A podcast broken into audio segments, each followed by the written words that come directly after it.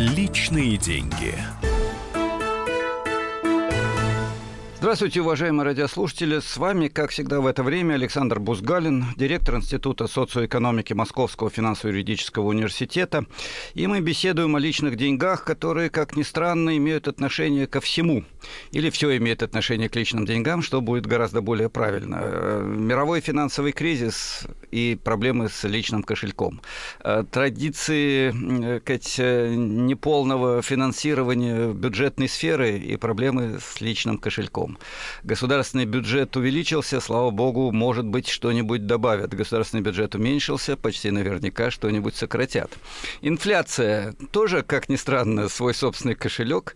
И когда нам объясняют, что цены падают и на протяжении всего лета, скорее всего, сокращались, большинство людей удивляется, где же эти цены, которые сокращаются. Ну и так далее и тому подобное. Дорогие друзья, мы сегодня будем говорить на темы, которые, на первый взгляд, имеют мало отношения к каждому из нас с вами, за исключением исключением некоторого э, блока продвинутых пользователей интернета и, более того, участников финансовых операций, которые с помощью этого интернета можно осуществлять.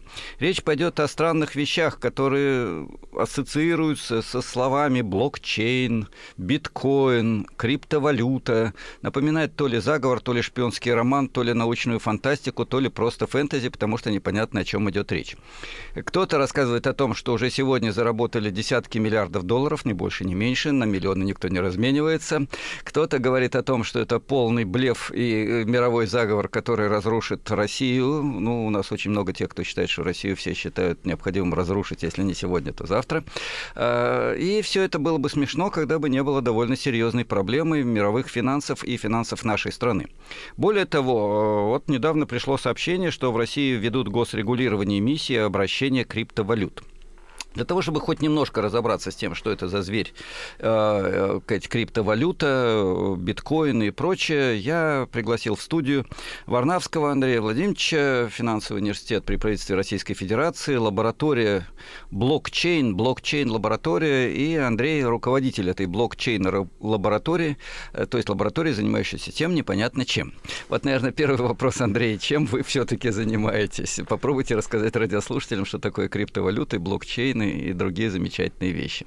У вас целых 7 минут, ни в чем себе не отказывайте, а после перерыва мы продолжим обсуждать эту тему попробую уложиться сразу в 7, в 7 минут, хотя, конечно, это так сразу не, не получится. Но... Да, я предупредил, чтобы лекции не было. Да, да университет да. это всегда тянет лекцию прочитать. Меня тоже иногда.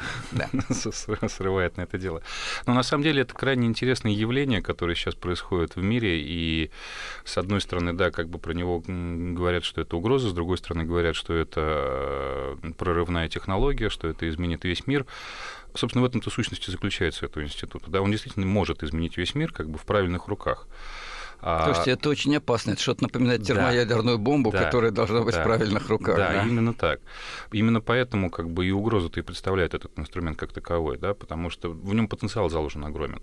Потенциал заложен не в биткоине, естественно, ни в коем, да, как бы, то есть биткоин это только маленькая составляющая, хотя и основная на текущий момент. Э, ну, давайте мы попробуем перевести. Биты, если я не ошибаюсь, это единица измерения да. информации, а коин, если я не ошибаюсь, это монетка. Монетка. Да, да, да такая да, да. информационная монетка. Ну, так оно и есть, на самом деле, как бы бы, и здесь э, очень много вопросов, там, а коин это или токен, есть еще такой чудесный термин, да, в переводе на наш русский любимый, это жетон, получается, да, а, и по-хорошему, как бы, ну, давайте я чуть-чуть отталкиваюсь. Все-таки принципиальный вопрос, который для начала, мне кажется, для, для разбора, для слушателей, это разница между самим блокчейном и биткоином. Вот эта разница, она в настоящий момент, как показывает просто мой опыт, когда я работаю с аудиторией, Многие люди вообще не разделяют эти понятия. Многие люди вообще не понимают, что такое биткоин и что такое блокчейн. Так блок вот, это блокчейн, это цепочка, цепь, да. цепочка блоков, да, да, абсолютно верно. В общем, все понятно. Берешь информационную копеечку, составляешь цепочку блоков и Ничего не понятно. А... Это я изображаю себя дурака, я, да? Я... да, прекрасно. А, ну, здесь момент следующий. Блокчейн — это технология в первую очередь, а биткоин — это результат этой технологии, результат применения этой технологии.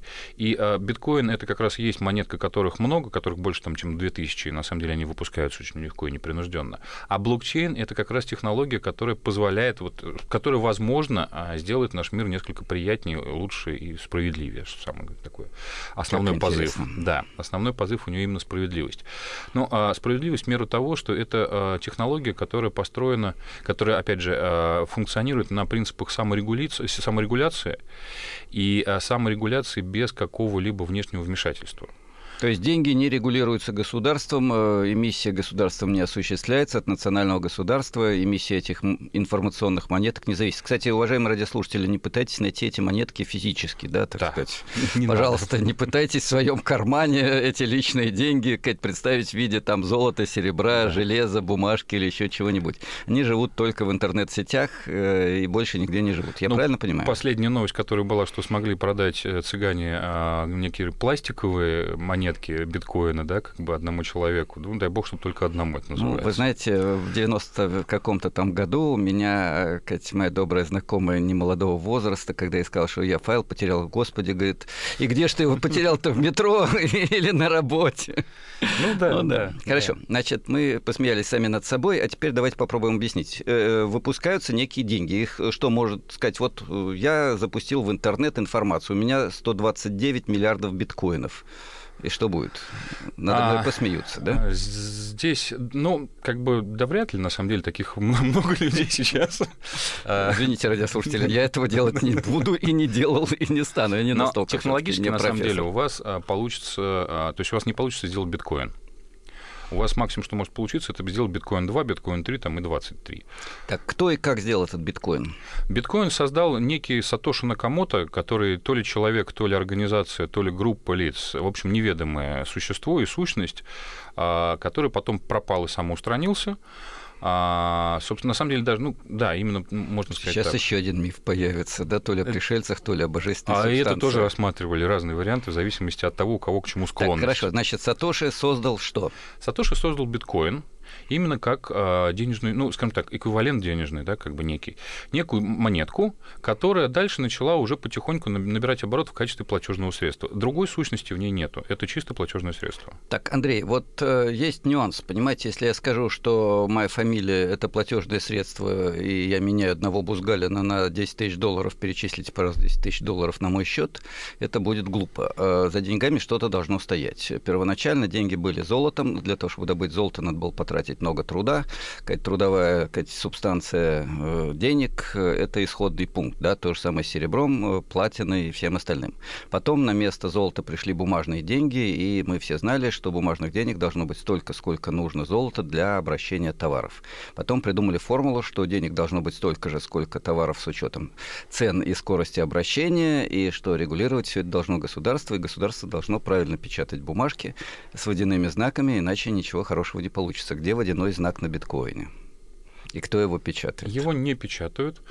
Он... Я специально задаю да, я понимаю, да. вопросы, которые тут же возникают у нормального радиослушателя. Да? А его не печатают вообще никоим образом, он действительно не физический. А принципиально то, что его и Сатоши это не выпускает. Да? Сатоши запустил алгоритм, то есть программный код, который дальше уже по определенной логике начинает выпускать в оборот вот эти биткоины. По какой логике? Логика достаточно, ну, на самом деле, достаточно простая. Всего 21 миллион биткоинов может быть выпущенных. Всё, Почему поэтому... 21, а не 21 с половиной? И не 20? знает, это называется. Нет, на самом деле есть на то расчет тоже определенный, да, как бы, но здесь абсолютно не принципиально само значение. Здесь принципиально, как бы, то есть можно установить любую сумму любое значение. Дальше а, получается такое, а, что а, это программный код, это программа. Она не знает условности, да, у нее есть при выполнении какого-то действия ты получаешь вот этот биткоин. И таким образом как раз происходит а, эмиссия. Вот в настоящий момент а, выпущено 16, ну, 16,5, грубо говоря, миллионов биткоинов. Вот на этой оптимистической ноте, что где-то кто-то выпустил 16,5 миллионов чего-то, э, которые равны какому-то количеству долларов, рублей, евро и других замечательных, скажем так, пока еще настоящих денег, э, мы должны будем уйти на перерыв, потому что время э, так устроено, что оно не поддается коррекциям, даже когда появляются биткоины. Да, спасибо, Андрей, за первую часть нашего разговора. У нас впереди еще два ломтя, как говорят профессионалы на радио. Не уходите из эфира через несколько минут мы продолжим беседу о биткоинах, блокчейнах и других замечательных вещах, связанных с криптовалютами.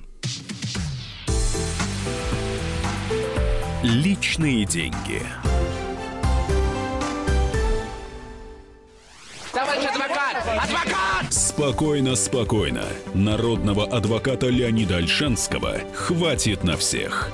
Юридические консультации в прямом эфире. Слушайте и звоните по субботам с 16 часов по московскому времени.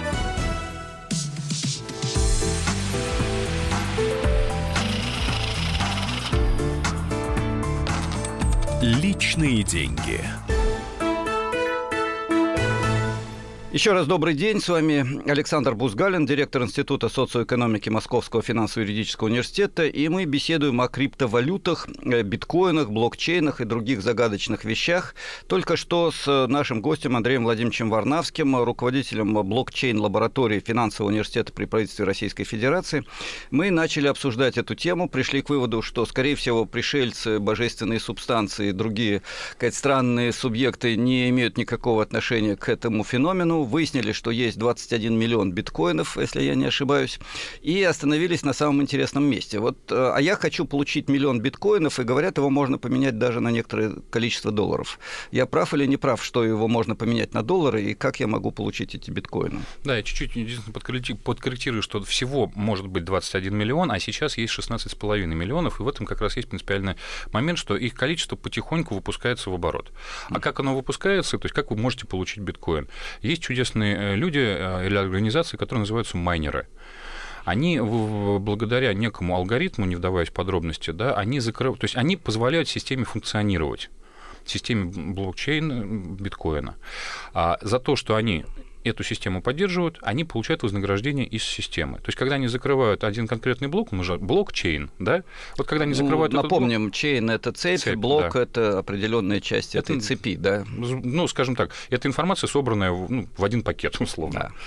Так вот, когда они закрывают этот пакет и соединяют его со следующим пакетом, условно, в они цепочку. за это в цепочку, да, они получают вознаграждение из системы. Таким образом, система выпускает новые биткоины. Собственно, и огромное количество людей, да, таким образом и получили свои первые биткоины. Они начали майнить, так называемым, то есть заниматься вот этим процессом. То есть каждый, кто может э, это сделать, обладая достаточной компьютерной грамотностью, может получить изрядное количество биткоинов. И имеет еще специальное оборудование.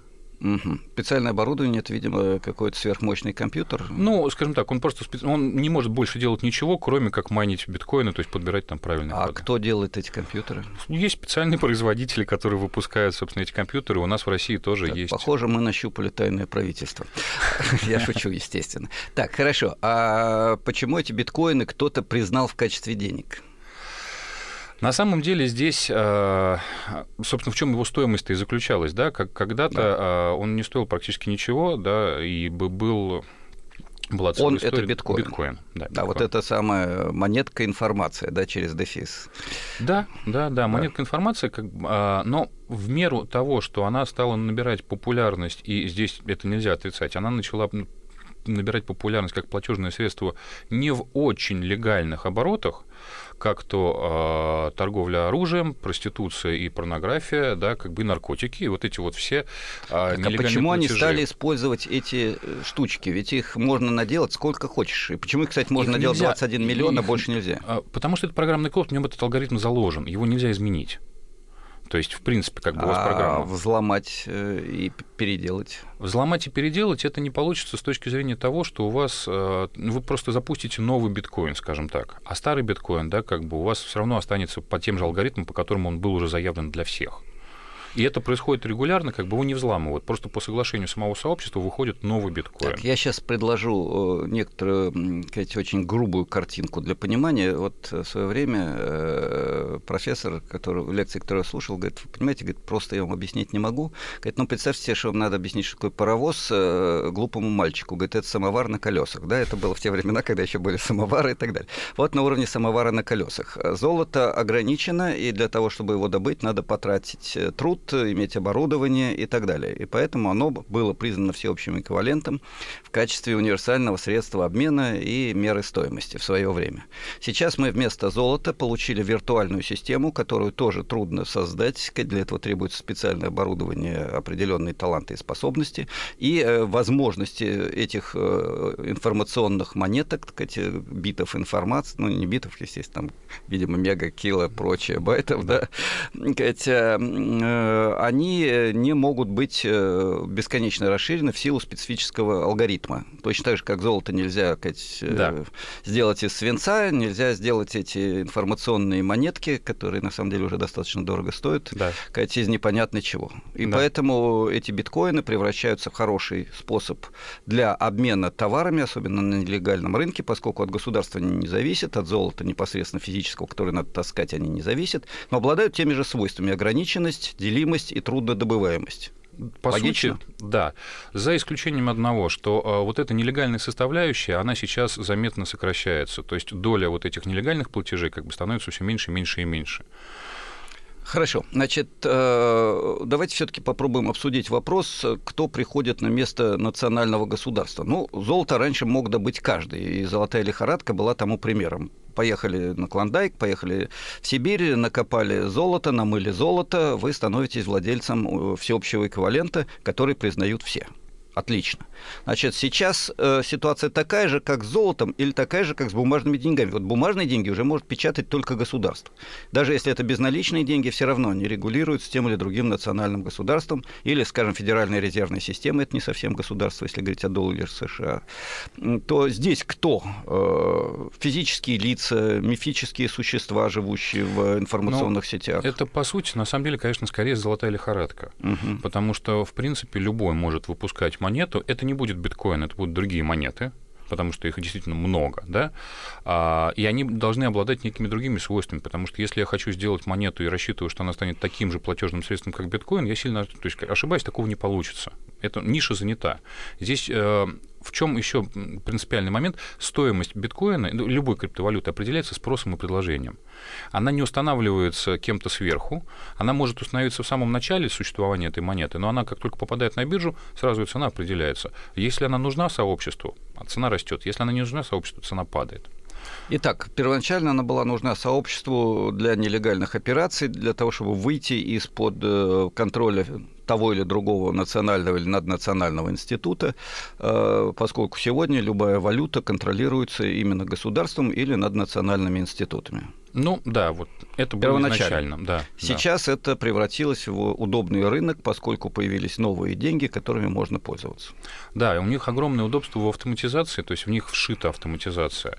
И многие расчеты э, можно производить благодаря как раз монетам, сделанным на блокчейне. Расчеты производятся автоматически, что автоматически срезает косты, да, то есть э, себестоимость. Косты – это издержки на то, чтобы осуществить куплю-продажу или транзакционные расходы, да, да. Да, расходы. Мы да. просто не все владеем э, сленгом, да. Я вас еще иногда понимаю. А я не уверен, что все радиослушатели легко поймут, что такое косты. Да, это от английского cost. Издержки, и они связаны с тем, что любая транзакция, купить, продать, это всегда довольно много денег, которые надо потратить просто да. на то, чтобы купить, и просто на то, чтобы продать. На да? самом деле сейчас получается а, основная функция биткоина того же как раз заключается именно в международных платежах. Потому что сейчас провести международный платеж через через банковскую систему. Это нужно, во-первых, э, законод... то есть пройти согласование этой суммы. Это комиссии, они не очень большие, да, но это расходы на время на то, чтобы согласовать. В биткоине моментальный платеж огромными суммами, самый большой платеж там проходил там 10 миллионов, да, как бы одной транзакции. То есть, ну, и комиссия при этом составляла несколько десятков центов или даже центов. То есть это не, не принципиальное значение комиссии самой как таковой.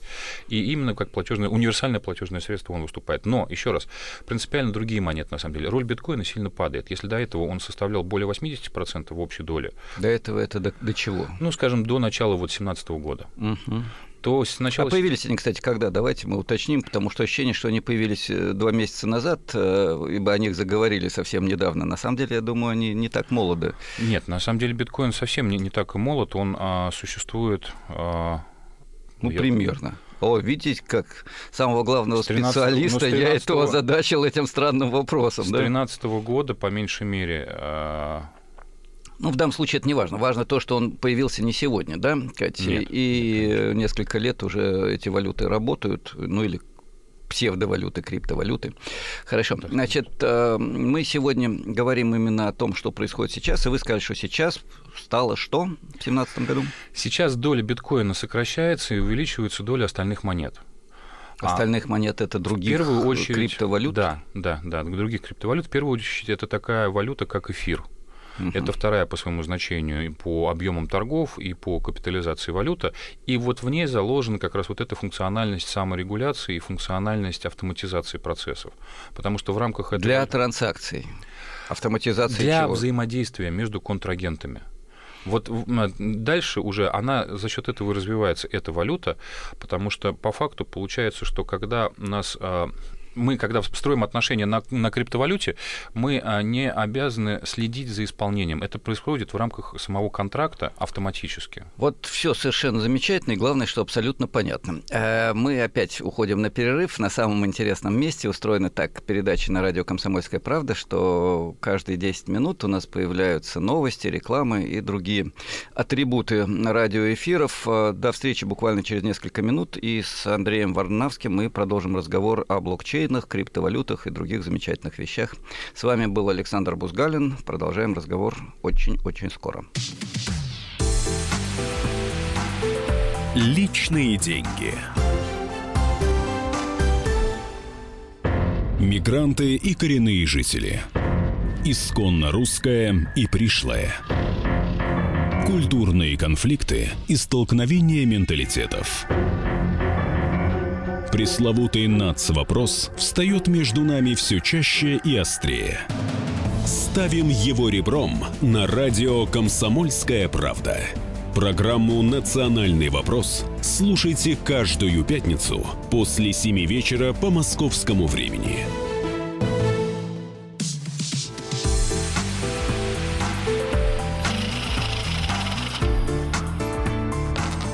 Личные деньги.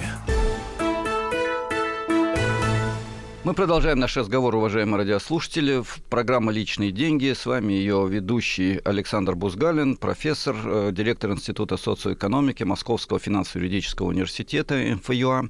Ну и раз Московский финансово-юридический университет, то надо говорить о деньгах. А собеседник мой из другого финансового университета. Финансовый университет при правительстве Российской Федерации. Напоминаю, с нами в эфире Андрей Владимирович Варнавский, руководитель блокчейн-лаборатории. И говорим мы не просто о деньгах, а о криптовалютах и так называемых биткоинах, которые соединяются в блокчейны, речь в цепочке из блоков информации. Это я пытаюсь перевести на русский язык э, профессионально английскую терминологию.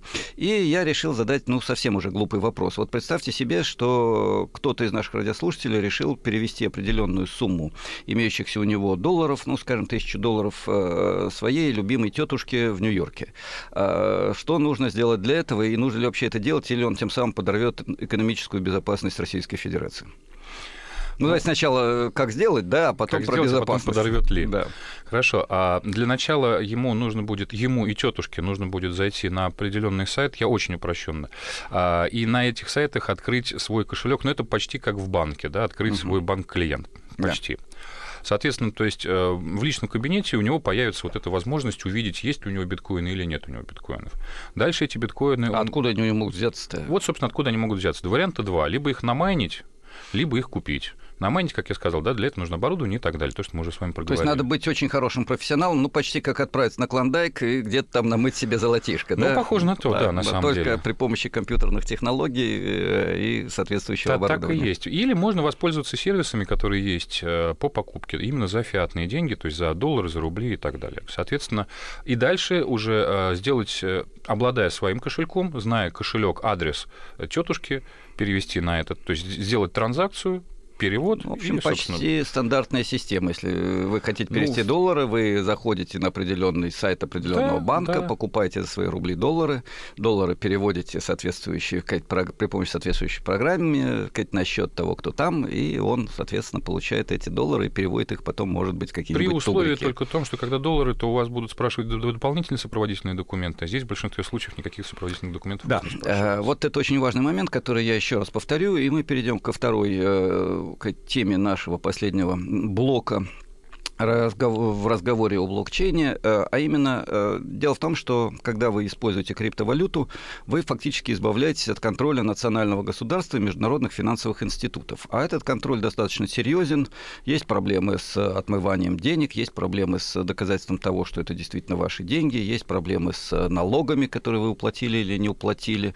Э, плюс эти транзакции фиксируются, и все будут знать, что вы эти деньги перевели так таким, и кому вы их перевели. В принципе, эта информация информация секретная, но без принципа она вполне поддается, так сказать, ну, как минимум взлому, как максимум просто фиксации при помощи определенных институтов власти, государственной и надгосударственной. Криптовалюта позволяет все это делать ну, в пределе, без всякого контроля, абсолютно секретно. Я прав? На самом деле нет. Здесь, а, возможно, есть некоторая секретность на том, кто конкретно это делает, то есть кто переводит, но абсолютная прозрачность заключается в том, что вот с этого счета перешла вот такая-то сумма на этот счет. Эти все транзакции, они все открыты, их видят все люди. Все, любой человек может зайти и воспользоваться этой информацией, включая и госорганы в том числе. Поэтому, как только появляется привязка конкретного физического лица вот к этому счету, то все его операции, которые происходили с этим счетом, они становятся как бы очевидны и понятны. Поэтому... Слушайте, вот к вопросу о безопасности, я просто сразу перебью. А можно ли сделать так, чтобы счет мог открыть только, ну, тем самым, правда, все прелести биткоинов тут же исчезнут, да. Э, чтобы счет мог открыть только реальный физический э, или экономический э, агент, предъявив свой паспорт или указав на регистрацию, вот я фирма «Рога и копыта», это, зарегистрирован там-то да, и там-то. Да, это на самом деле как раз путь, по которому и пойдет, я думаю, большинство государств, да, а, именно по а, знать своего клиента, да, KIC, как бы правила, да, американские. То есть ты когда открываешь счет, ты полностью идентифицируешься, и дальше ты спокойно работаешь уже с этим счетом. Это может быть не биткоин, это могут быть другие валюты какие-то, да, но они совершенно спокойно это работает. Да, и это так уже существует, это уже есть. Хорошо. Потому что вопрос о том, э, Катя, что появятся деньги, которые очень удобны для нелегальных операций с наркотиками, оружием и так далее, это вопрос достаточно серьезный, и при всех прелестях новых технологий э, здесь что-то действительно напоминающее атомную бомбу, с чего мы начали разговор с Андреем в первой части нашего эфира. Давайте теперь еще разочек все-таки, насколько это действительно бомба, насколько она термоядерная, и можно и нужно ли что-то делать для того, чтобы она не взорвалась, а может быть превратилась в мирный атом. Ну, во-первых, это не появится валюта, которая будет использоваться наркоторговцами и так далее. Она уже есть, она уже используется нарк- наркоторговцами, поэтому здесь как бы государству угроза, она уже существует, скажем так, да, и развитие больше э, никак не, не повлияет на это с этой точки зрения. А с другой стороны, возможность к легализации этой технологии, она абсолютно существующая. И на самом деле, опять же, если еще смотреть с мировой точки зрения, то угроза для а, там, российского государства существования того же самого биткоина, она есть локальная, да, это как раз э, отмывание там и так далее, но на международном уровне первое, что встает, на самом деле пострадают Соединенные Штаты, потому что бедная Америка, бедная несчастная Америка, да, как бы биткоин подорвет ее экономику, ну, конечно, утрированно, но а, по сути же а, сейчас международным эквивалентом выступает доллар, а как раз биткоины подрывают вот эту вот э, основу. Монополию, да? Да, да. И развитие биткоина делает... Альтер... То есть появляется альтернативная валюта, да, которая потихоньку начинает признаваться. Она, на самом деле, очень маленькая с мировой точки зрения. Это, да, как бы. Слушайте, давайте на секунду отвлечемся от проблем безопасности. Мы сделали э, маленькую, а может быть и не маленькую ошибку в нашем эфире. Мы не сказали об общем объеме э, обращения биткоинов и не зафиксировали никаких цифр. Вот, э, грубо говоря, общий объем реально используемых биткоинов, он равен там 10 миллионам долларов, 10 миллиардам долларов, 100 миллиардам, триллиону что-нибудь так примерно. Я понимаю, что точно, наверное, эту цифру сформулировать нельзя. Но есть понятие капитализации, оно несколько некорректно. Корректно, я считаю, объем торгов, мировых торгов. Вот, вот да, объем, объем мировых... торгов в биткоинах. Не, не биткоинах, вообще во всей вообще, криптовалюте, которая есть. Да, напомню, есть не только биткоины, есть другие виды Их криптовалют. Более двух да. тысяч, на самом деле. Ой, какая прелесть. Притом и э, биткоин и эфир составляют э, больше, чем 80% от общего объема, то есть по сути. А... Эфир — это другая криптовалюта. Да, соответственно, вот общий объем торгов — это 3 миллиарда, там, в районе 3 миллиардов в день что с точки зрения мировой экономики, если честно, очень, то есть весьма незначительная ну, сумма. Кать, поскольку я тоже немножко профессор, напомню, что объемы транзакций на мировых финансовых рынках составляют триллионы долларов в день, то есть разница примерно э, в тысячу раз, да, Конечно. не процентов, а в тысячу раз. Конечно. То есть пока это мало, но с другой стороны, э, если умножить на 250 рабочих дней, скорее всего, на 365, поскольку можно и в воскресенье этим заниматься, в отличие от бирж, то получится уже под триллион, а триллион долларов долларов – это почти валовый национальный продукт России. То есть это и не так уж мало, да? Ну, возможно, да. Если так перемножить, то да. Понимаете, вот так. Ну, непростые ситуации в нашей жизни. Э, хорошо, давайте все таки еще раз про национальную безопасность. Э, госрегулирование эмиссии обращения криптовалют, то, с чего мы начали. Э, это фиксация тех, кто продает и покупает при помощи биткоинов или каких-то других видов криптовалюты. Раз. И можно ли регулировать само движение этих валют? Или вот это уже технологически невозможно? Это, скажем так, это неэффективно регулировать движение этих валют внутри условно криптомира вот этого, да? да. А, но однозначно есть смысл регуляции на а, этапе перехода от э, фиатных денег к криптоденьгам, да, и в обратную сторону. Так, То друзья, вот фиатные деньги это рубли, доллары, евро и так далее. Да, а, да. А криптовалюта да. это то, что мы пытались это объяснить. То, что цифро- да. цифровое, наверное, да. условно говоря. Вот на этапе э, обмена вот здесь как раз и стоит выстраивать все, все вопросы регуляции, потому что э, внутри, с одной стороны, стороны, все транзакции видны. Но, с другой стороны, а, получается, что государство не может воздействовать на участников рынка вообще никак ну, это действительно невозможно. Того же Сатоши его нету, да, как бы на него нельзя воздействовать никаким ни судом, ни правоохранительными органами. Его не существует. Это программный код. Наказать программный код за неправильность действий. Вообще, это красивая идея, вы знаете. Это замечательный сюжет для нового фантастического романа, да? Ну, да. Кать, э, программа, которую Кать, посадили на электрический стул. Я не знаю, что в таком духе. За пособничество. Да, за пособничество. Но э, давайте теперь попробуем зафиксировать. Значит, сам по себе мир э, обмена и движение криптовалют, он хорош тем, что очень малы транзакционные издержки, они, наверное, стремятся к нулю, да, так сказать. И автоматизация. Э, да, плюс автоматизация любых транзакций. Э, минус состоит в том, что при всей прозрачности, если мы не фиксируем э, вход и выход э, этих транзакций, то оказывается, что можно осуществлять любые нелегальные сделки от имени Сатоши, от имени Кукоши, э, Буратино или кого-то еще, который на самом деле не физическое не юридическое лицо, а просто сказать, программный продукт, да, или феномен даже, При не продукт. полной прозрачности вот этих операций, здесь тоже, на самом деле, почему еще упал оборот а, нелегальных платежей, потому что все понимают, что операции прозрачны, и органы правоохранительные в том числе начали очень даже этим пользоваться. В том числе и в э, ФБР, насколько я знаю, у них есть неплохой кошелек с биткоином, который они а, экспроприировали, и они, собственно, тоже являются продажными, то есть они продают этот биткоин. Да, это интересно. Значит, э, про российские органы и спецслужбы мы По ничего не знаем, мы знать не хотим.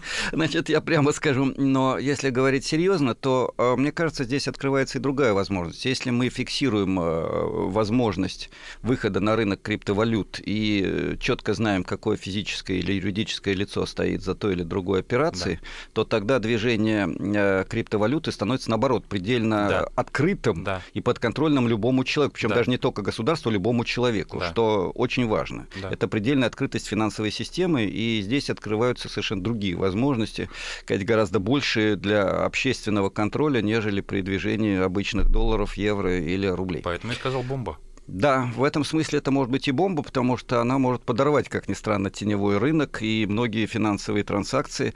Когда они станут известны, э, то любой работник корпорации сможет очень легко разобраться с тем, что и как делают топ-менеджеры его корпорации, сколько там реально денег. Если ему вовремя не выдали зарплату, то почему это произошло? Да, да Катя, да. не потому ли, что часть биткоинов, которые были рублями, которые он должен был получить э, в свой личный кошелек, я напомню, у нас программа «Личные деньги», деньги превратились в биткоины и отправились куда-то да. в офшорную зону. Да. Ну вот, Андрей, у нас, к сожалению, программа подходит к концу. Огромное спасибо за то, что вы были сегодня с нами. Напомню, в эфире был Андрей Владимирович Варнавский, э, руководитель блокчейн-лаборатории финансового университета при правительстве Российской Федерации. Он нам удивительно просто и понятно объяснил, что такое блокчейн, биткоин и криптовалюта. Я почти что-то понял, в конце концов, э, хотя к передаче специально готовился. Надеюсь, что и вы, уважаемые радиослушатели, Спасибо тоже что-то поняли.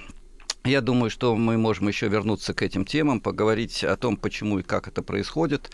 И э, вопросы о деньгах, которые э, в нашем с вами личном кошельке находятся, это всегда вопрос не только о заработной плате и цене в магазине или на другом рынке. Это всегда вопрос о мировой экономике, о социальных отношениях и даже, если хотите, о социальной справедливости. Тему, кстати, которой мы не смогли обсудить в связи с криптовалютами, а здесь есть о чем поговорить. И, может быть, мы это сделаем в следующий раз. С вами был Александр Бузгалин, доктор экономических наук, профессор, директор Института социоэкономики Московского финансово-юридического университета МФЮА. До встречи в эфире по четвергам. Надеюсь, что следующие темы будут не менее интересны. Всего доброго. Личные деньги.